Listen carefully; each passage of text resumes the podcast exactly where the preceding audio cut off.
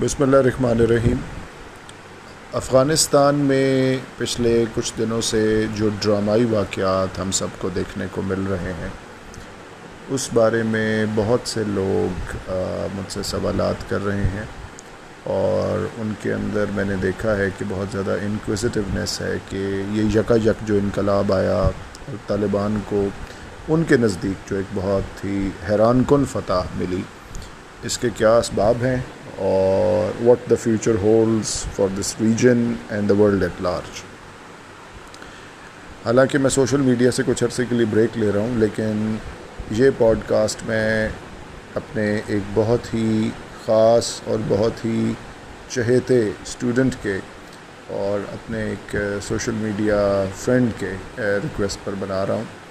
اور کہنے کا مقصد یہ ہے کہ جن لوگوں نے مجھے for whatever period of time follow کیا ہے فیس بک پہ اور باقی سوشل میڈیا پہ تو ان واقعات میں آپ کو کوئی حیرانی نہیں ہونا چاہیے اور یہ واقعات بالکل اسی انداز میں ہو رہے ہیں، اسی سپیڈ میں ہو رہے ہیں اور اسی سٹائل میں ہو رہے ہیں، جیسا کہ میں پچھلے بارہ تیرہ سال سے کنسسٹنٹلی پریڈکٹ کر رہا تھا۔ دنیا بھر میں جتنی بھی سکسیزفل انسرجنسیز ہوئی ہیں، اس کے اندر تین عوامل یا تین فیکٹرز پائے جاتے ہیں۔ اور یہ تینوں فیکٹرز افغان انسریکشن اور طالبان کی انسرجنسی میں بھی بدرجہ اتم پائے جاتے تھے۔ اور طالبان کی تاریخی کامیابی کی وجہ بھی وہی ہے۔ سب سے پہلی بات یہ ہوتی ہے کہ جو انسرجنٹ ہے، وہ آیا وہ سن آف دا سوئل ہے۔ سن آف دا سوئل کا مطلب ہے کہ جس کا جینا، جس کا مرنا، جس کے بزرگ، جس کے بھائی، جس کی بہنیں، جس کے عزیز و اقربا، جس کا سب کچھ اسی وطن کی مٹی سے وابستہ ہو اور اس کا اپنے وطن اور اپنے علاقے سے باہر کوئی سٹیک نہ ہو۔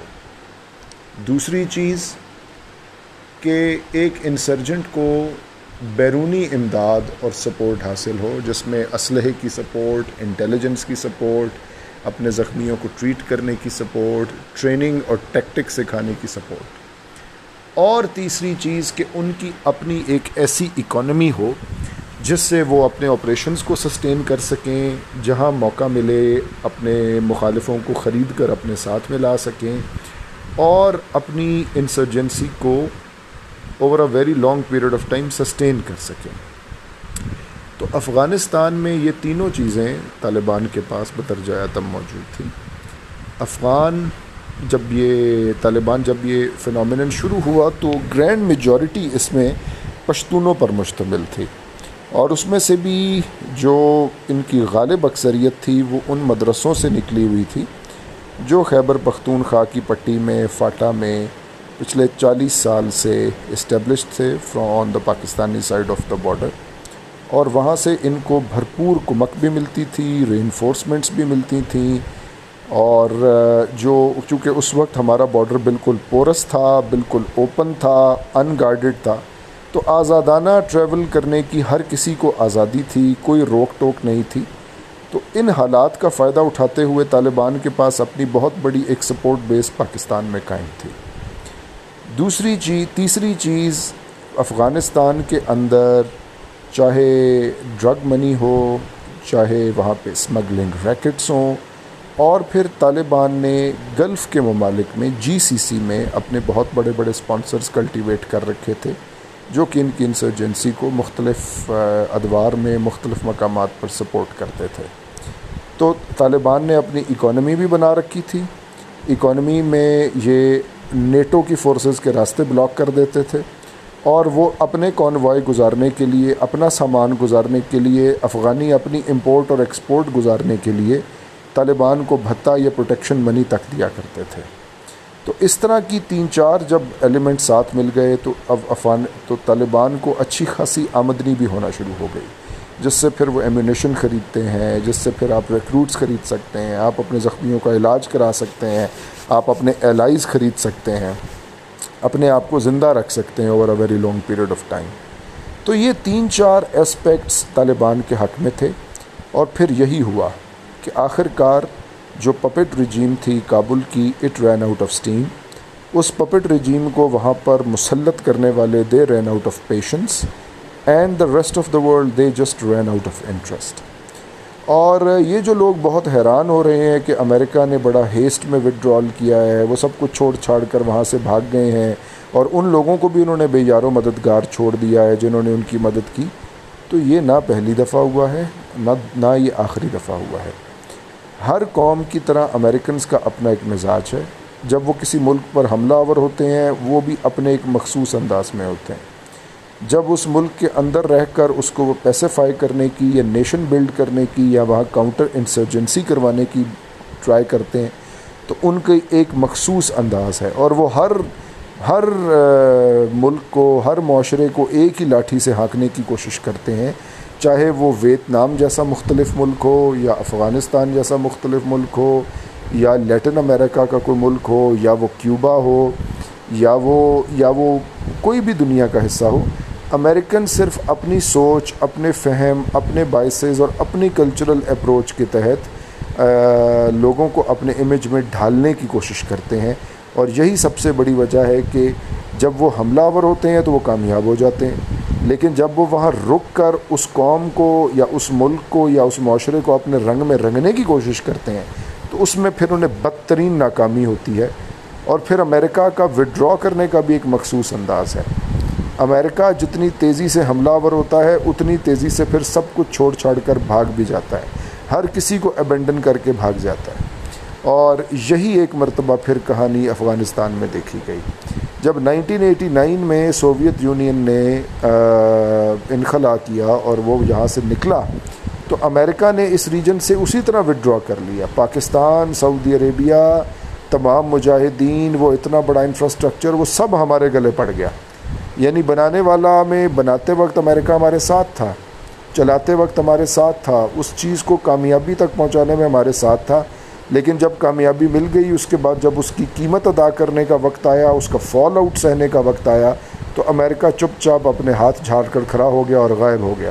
جیسے آج وہ اپنے کپڑے جھاڑ کر جہازوں میں بیٹھے ہیں اور فرار ہو گئے ہیں، اور اب افغانستان کو سمجھ نہیں آ رہی کہ وہ کہاں پر کھڑا ہے۔ تو امریکہ کا بھی اپنا مزاج ہے۔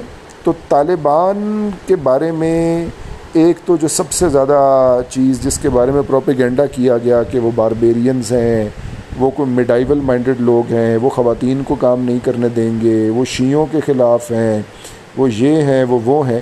تو آپ نے دیکھا کہ they are going out of their way to placate the public opinion وہ جا کر شیعوں کی مام بارگاہوں میں بیٹھے ہیں، انہیں تسلی دے رہے ہیں۔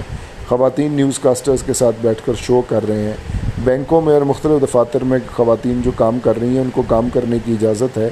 اور آج کابل، جو کہ صرف دوسرا دن ہے طالبان کی واپسی کے بعد، آج وہاں حالات بالکل نارمل ہیں۔ وہاں پر کوئی ایک گملہ بھی نہیں ٹوٹا، کوئی ایک پتھر سے کوئی شیشہ تک نہیں ٹوٹا۔ اور میں یہ سمجھتا ہوں کہ ماڈرن ہسٹری میں سب سے بلڈ لیس سب سے پیسفل اور سب سے اسٹریٹیجک ٹیک اوور اگر کسی کیپٹل سٹی کا کسی فوج نے کیا ہے، تو وہ طالبان نے کیا۔ ہے اس پر وہ بلا شبہ مبارکباد کے مستحق ہیں۔ تو اب سوال پیدا ہوتا ہے، بات تھوڑی لمبی ہو گئی سوال پیدا ہوتا ہے کہ آگے کیا ہوگا۔ میرے خیال میں جو پاکستان کے دشمن افغانستان سے آپریٹ کر رہے تھے، جس میں خاص طور پر این ڈی ایس جو افغان انٹیلیجنس ہے انڈیا کی انٹیلیجنس را اور ہمارے کچھ دوست نما دشمن ممالک کے ایجنٹس ان پر وہاں عرصہ حیات تنگ ہوگا، ان کی آپریٹنگ سپیس وہاں پر کم ہوگی، کیونکہ پاکستان کے ساتھ خاص طور پر جو جتنے بھی بارڈرنگ ریجنز ہیں، چاہے وہ بلوچستان کے اپوزٹ ہوں یا فاٹا کے اپوزٹ ہوں، اب وہ سب فرملی طالبان کے قبضے میں آ چکے ہیں۔ تو میرے نزدیک بی ایل اے اور ٹی ٹی پی کے جو بہت سے لوگ وہاں چھپے ہوئے ہیں، ان میں سے کچھ لوگ آپ دیکھیں گے کہ وہ ہتھیار پھینکیں گے۔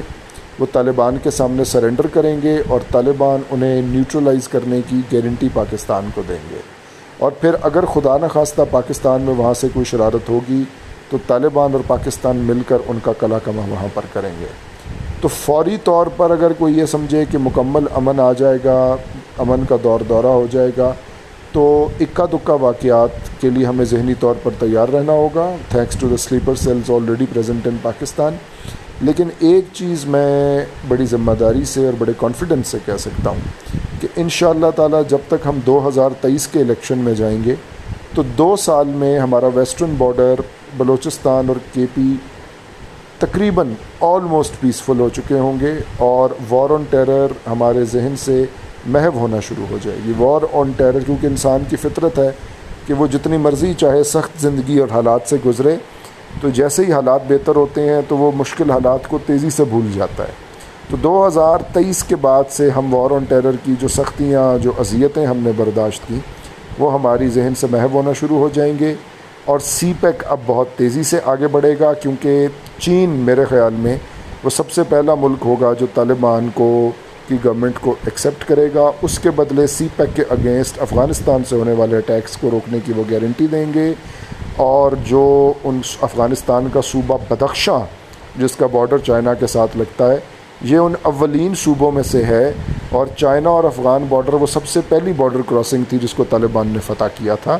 اور چائنا کو افغانستان سے اٹھنے والے فتنوں سے ہمیشہ کے لیے محفوظ بنایا تھا۔ تو جو آنے والا مستقبل ہے اگلے دس سال، اس میں یہ جو ٹرائنگل ہے، پاک، چائنا، افغان، اس میں آپ بہت زیادہ ٹریڈ کی لنکیج دیکھیں گے انفراسٹرکچر کی لنکیج دیکھیں گے۔ سی پیک کو تیزی سے آگے بڑھتا دیکھیں گے۔ بلوچستان میں خاص طور پہ بہت زیادہ ڈیولپمنٹ ہوتے دیکھیں گے آپ۔ گوادر کے اوپر وہ سینٹرڈ ہوگی۔ وائلنس دن بدن کم ہوتا چلا جائے گا۔ اور انشاءاللہ مزید دو سے اڑھائی سال میں پاکستان دوبارہ سے مکمل طور پر پیسفل ملک بن کر دنیا کے سامنے آئے گا۔ بہت بہت شکریہ۔